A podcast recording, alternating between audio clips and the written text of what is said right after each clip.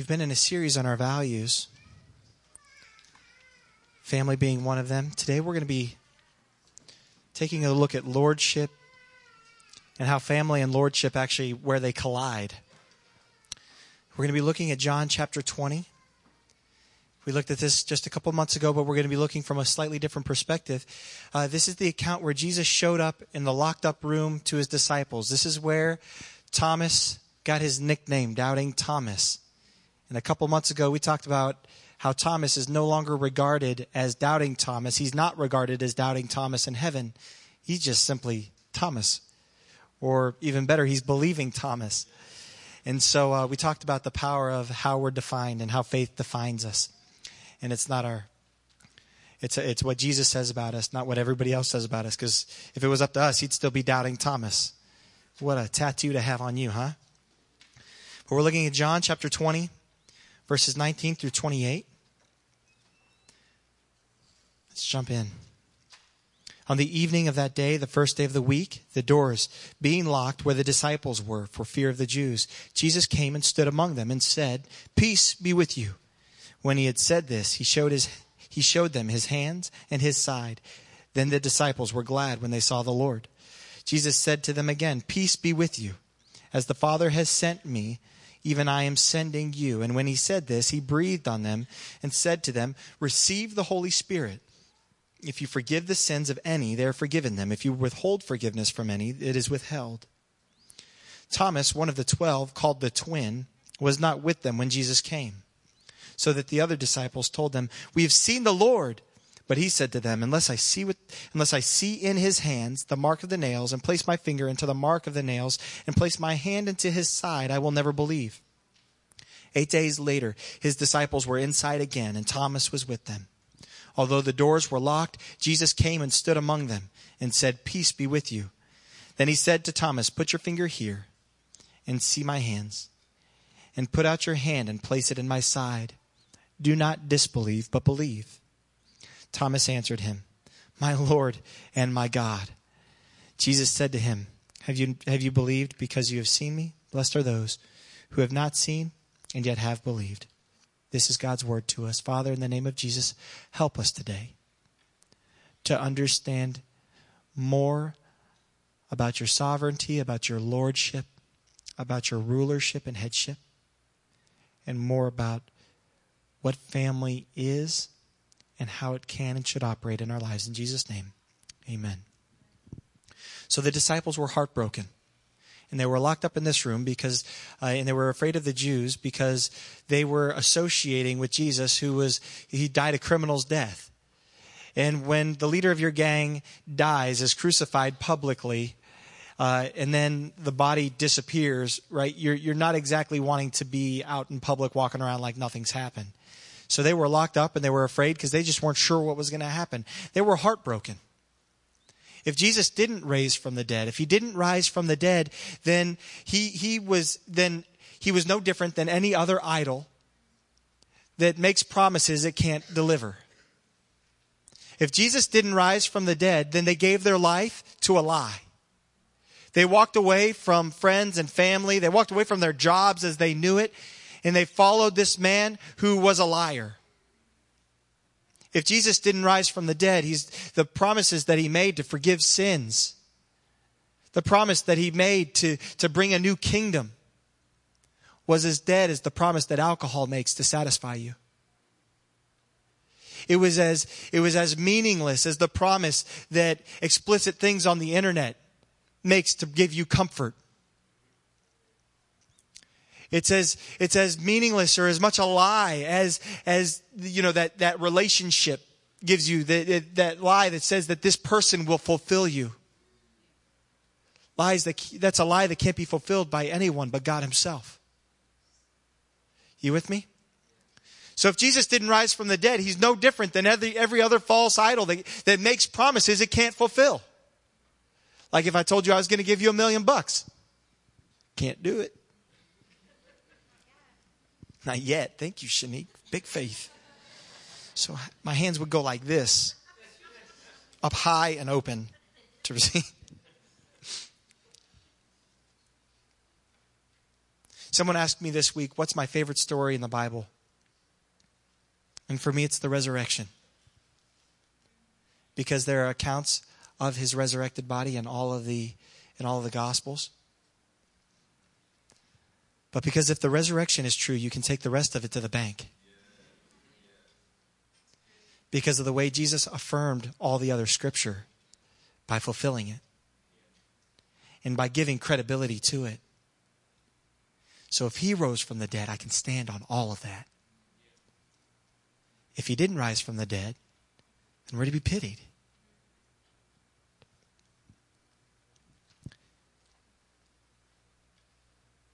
Uh, side, I'm distracted by my own thoughts. I'm sorry. I, I was just thinking. I also like this, the, the the account of Genesis. I like Genesis because in Genesis, God answers questions that wouldn't be asked for thousands of years. And even when he wrote the introduction to Genesis about creation, he was, he was introducing an idea to people who weren't even asking the question.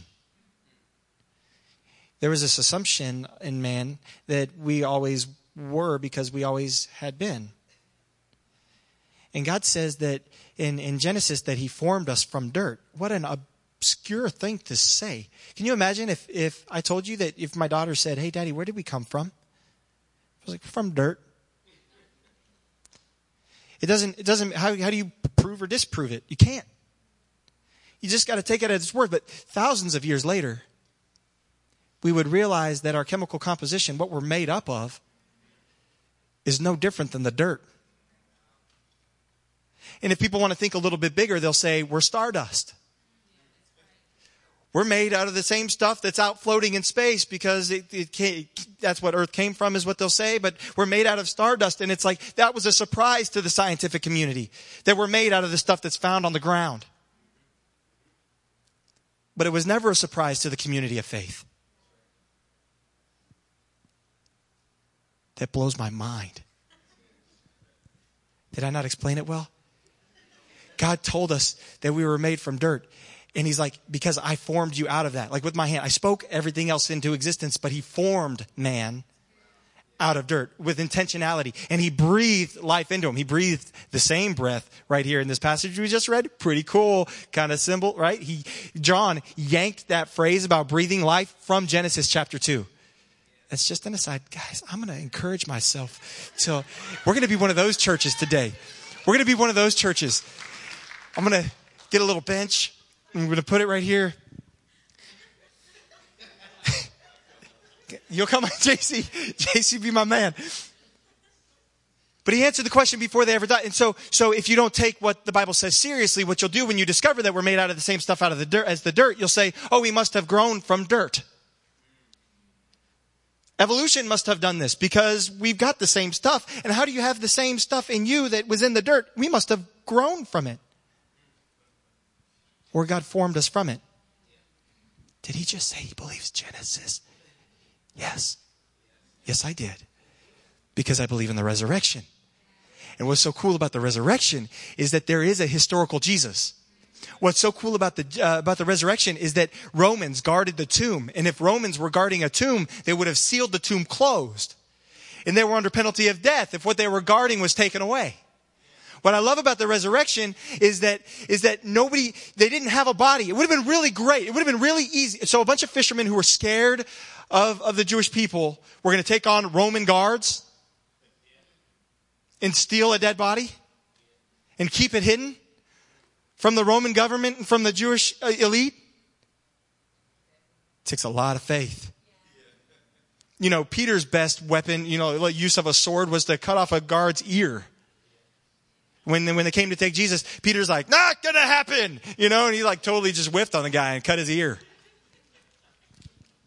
And then they went into hiding. They ran away from Jesus when he was up on his, up on the cross. And so these guys who were hidden had enough courage to take on the Roman army, roll a tomb or uh, roll a stone that was like rolling car out of the way to pull Jesus, this dead man out and then hide his body and make up this story about him appearing. And then I guess, you know, there's a movie about that in there where they no, let's not go there.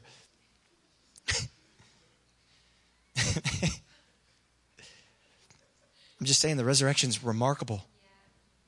And it's, it's, there's enough historical evidence in that moment in the extra biblical sources, that means sources outside of the Bible, people who say, who shouldn't say, like Josephus, who's like, who's not even a follower of Jesus, he's like, hey, yeah, something clearly happened in these people.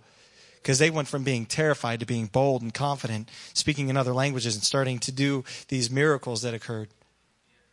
That's why I love the resurrection. That side note, that side note was brought to you by Too Much Coffee. Um, so back to uh, disappointment. Um, violations always, violated expectations always bring with it doubt and distance. Unless we take those thoughts captive, it'll grow into disillusionment, even depression. And I wonder if that's why Thomas wasn't with them. They were all heartbroken, they were all terrified. Thomas was the ride or die guy. He was the ride or die friend. And he wasn't there. I, I imagine that he was just that much more heartbroken than his friends. He probably wasn't just out getting milk.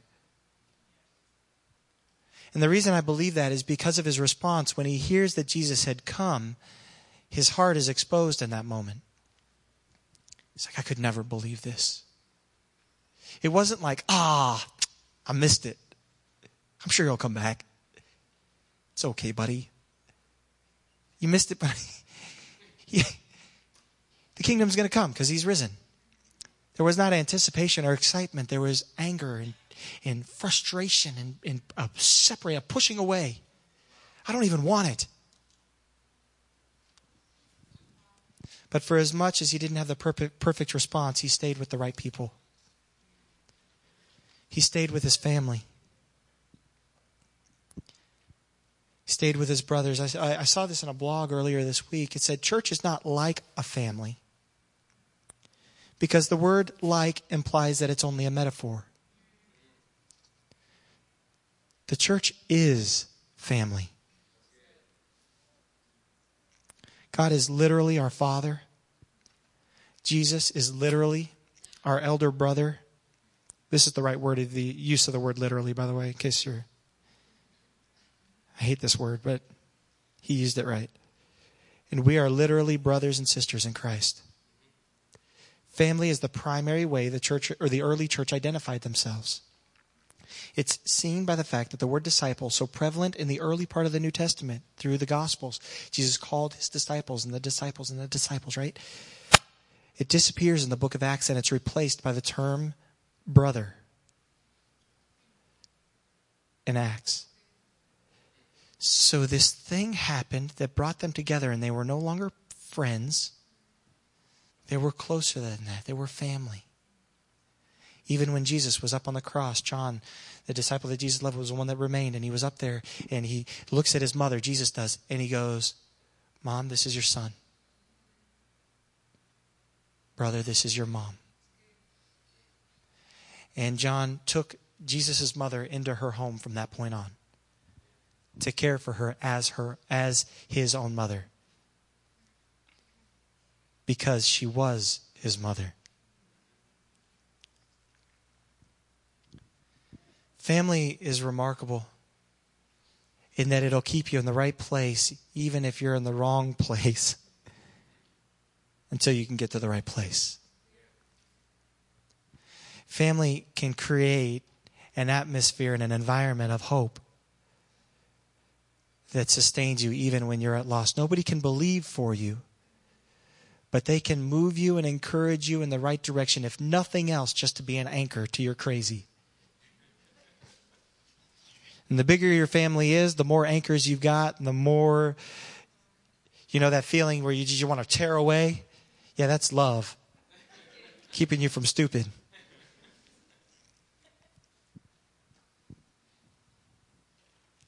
Family also gives context to our Heavenly Father in family, we have father and mother and brothers and sisters. It gives us context to understand the kingdom of heaven and to understand God as our Father.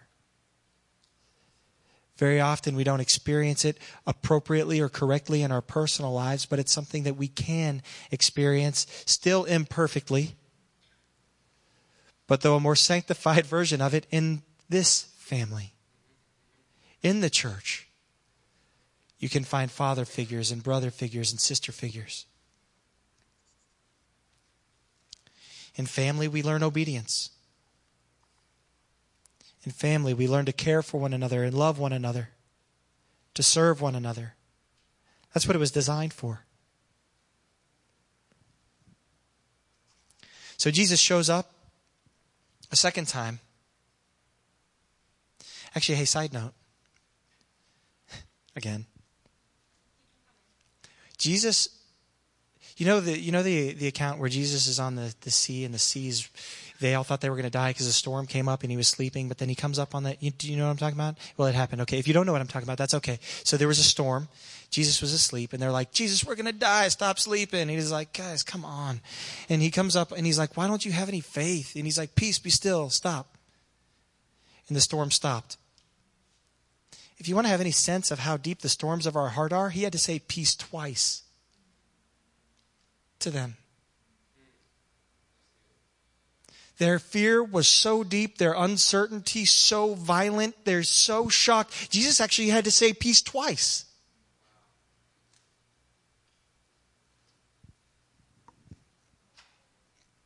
Wow.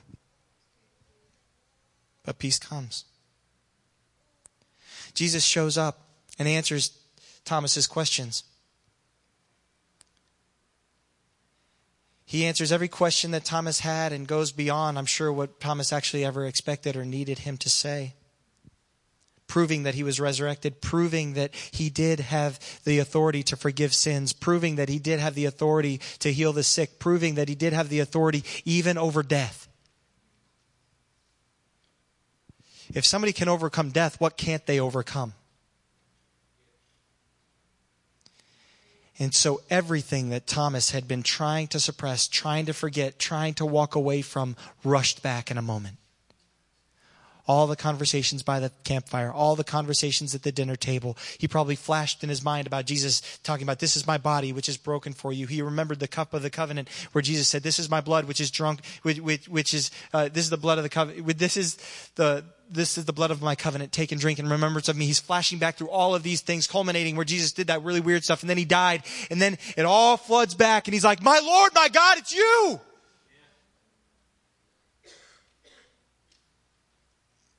Lord being kurios, meaning sovereign, ruler.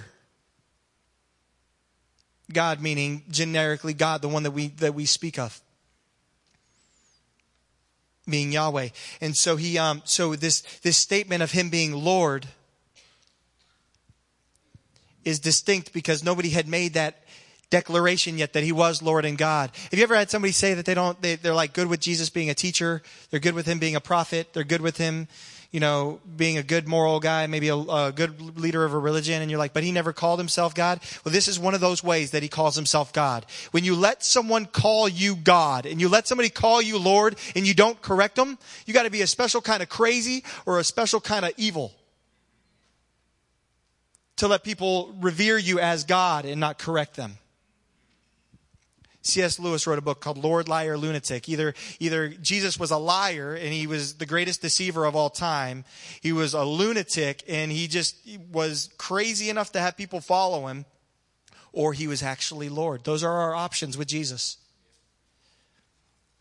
If you want another one, uh, another favorite of mine for Jesus declaring his, his headship is that in Exodus, in, in, in Exodus, it's uh, the, the story of Moses. And Moses is walking by this bush and it's on fire. And, and Moses is like, oh, that's weird, a bush on fire. Let me go look at this and talk to the bush. And there's a lot to be learned there. But I'll just say, God introduces him.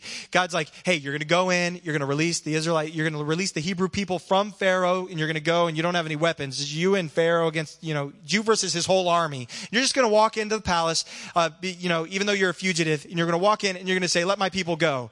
And Moses is like, this is crazy. Who should I say sent me? A burning bush. A burning bush sent me. Let my people go. Behead that man. It's foolishness. He says, tell him I am has sent you. And then, you ready for this?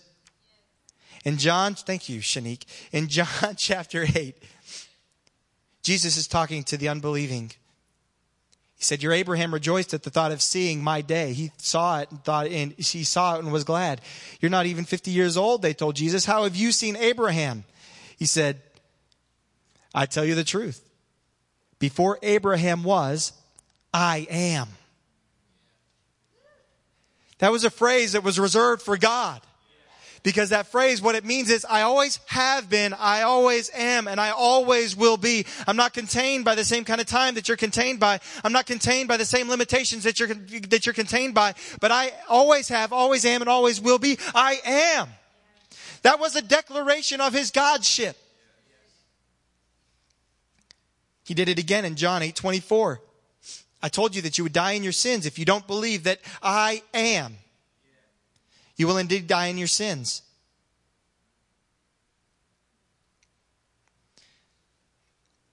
I don't know, that gets me excited.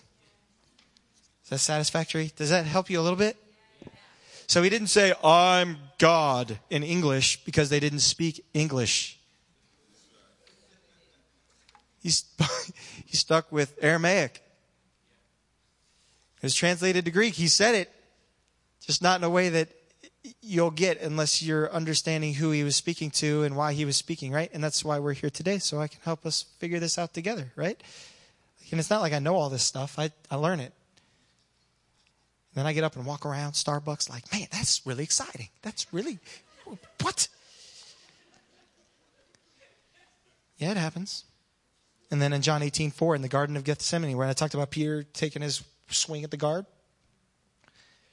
Jesus knowing all that was about to happen to him, went out to the soldiers who were arresting Jesus and he said, What is it that you want? The guard said, Jesus of Nazareth.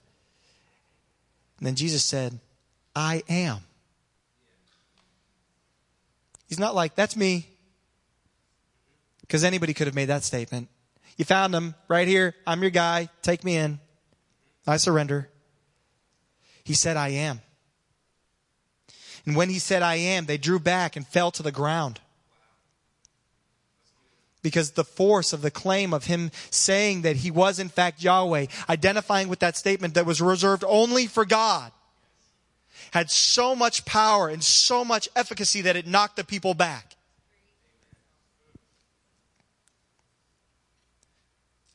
It's exciting. I'm just sorry, I'm going a minute late. For us to call Jesus our Lord means not living by what we understand to be right or wrong. For Him to be our Lord means allowing Him to dictate what is righteous and unrighteous, what is appropriate or inappropriate, even when we disagree.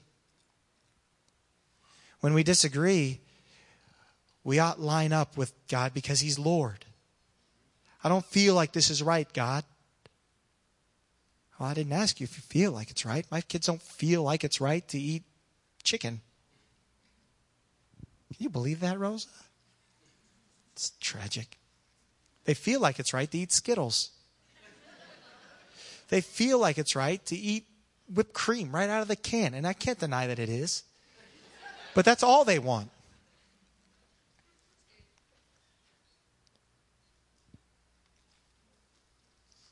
In the Karate Kid, we see, you know, this kid, he's like, I don't even understand how this is going to make me a better ninja. This is stupid. I'm just waxing on, painting the fence and waxing on and waxing off. Doesn't make any sense. I disagree with you, Mr. Miyagi. Idiot. You old man, don't know anything. I'm a kid. I know stuff about things. I'm a ninja in my heart and mind. I can do this. But because even though he disagreed, he got in line with Mr. Miyagi's training, what happened when it was time? It all made sense. That's kind of a weird way of telling you that if you line up with what God is saying, even if you disagree with it at first, it'll make sense later. Just, I was going somewhere that time. You guys are like, man, that coffee. Hey.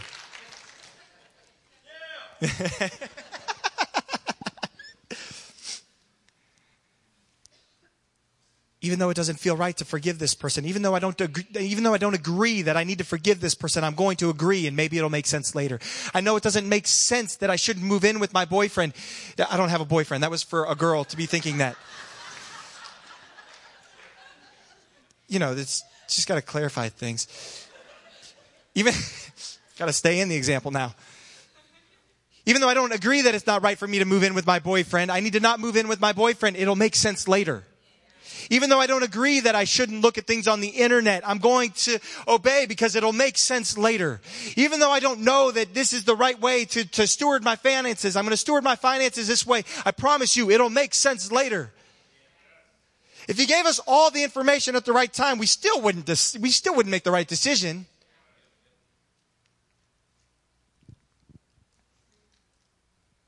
As believers, we recognize that Jesus has authority over everything that ever has been and ever will be. As disciples of Jesus, we're committed to following his rule and his reign in our lives. Now, you may wonder why, why the emphasis on lordship and obedience and everything else? Can't we talk about God as Savior? I like that one a lot. Like, I like the Savior part a lot more. I like the gentle shepherd, not the king. You ever feel that way? You're like, I just need, I want Jesus who gives me hugs. Not Jesus who might ground me. It's like the good cop, bad cop, happy Jesus, mad Jesus. I want the happy Jesus every time. Salvation, Jesus being, he, he's the same person, but salvation is a function of his lordship. And that's why lordship. Without him being sovereign, without him being Lord, without him being ruler, there is no salvation to be given it would just be the same bad check that we talked about earlier. The same bad check that alcohol writes, but can't deliver. The same bad check that pills promise but can't deliver. The same bad check that some level of success. Somebody asked, I think it might have been Rockefeller. Somebody was like, How much money do you need to make? How much more do you need? And he's like, Just a little more. Forever. Just a little more forever. That answer will never change because it's a bad check. Even money is a bad check, which is ironic. Because it won't satisfy the longing in your soul that thinks you, makes you want to want money. One more side note, and then we'll close. They say that past a certain threshold of giving, or past a certain threshold of income, you're actually not any happier. And then past another threshold, satisfaction and happiness actually goes down. Kind of convicting. Tied to that is that people who don't give when they have a little bit don't start giving when they have a lot of bit. That's just stats. I mean, it might resonate in your heart, but that's the reality of the statistics. But people that have little but give continue to give when they have much. Even when it doesn't make sense. God's calling us to celebrate Him and to know Him as Lord. Part of that is the salvation that comes with His rulership.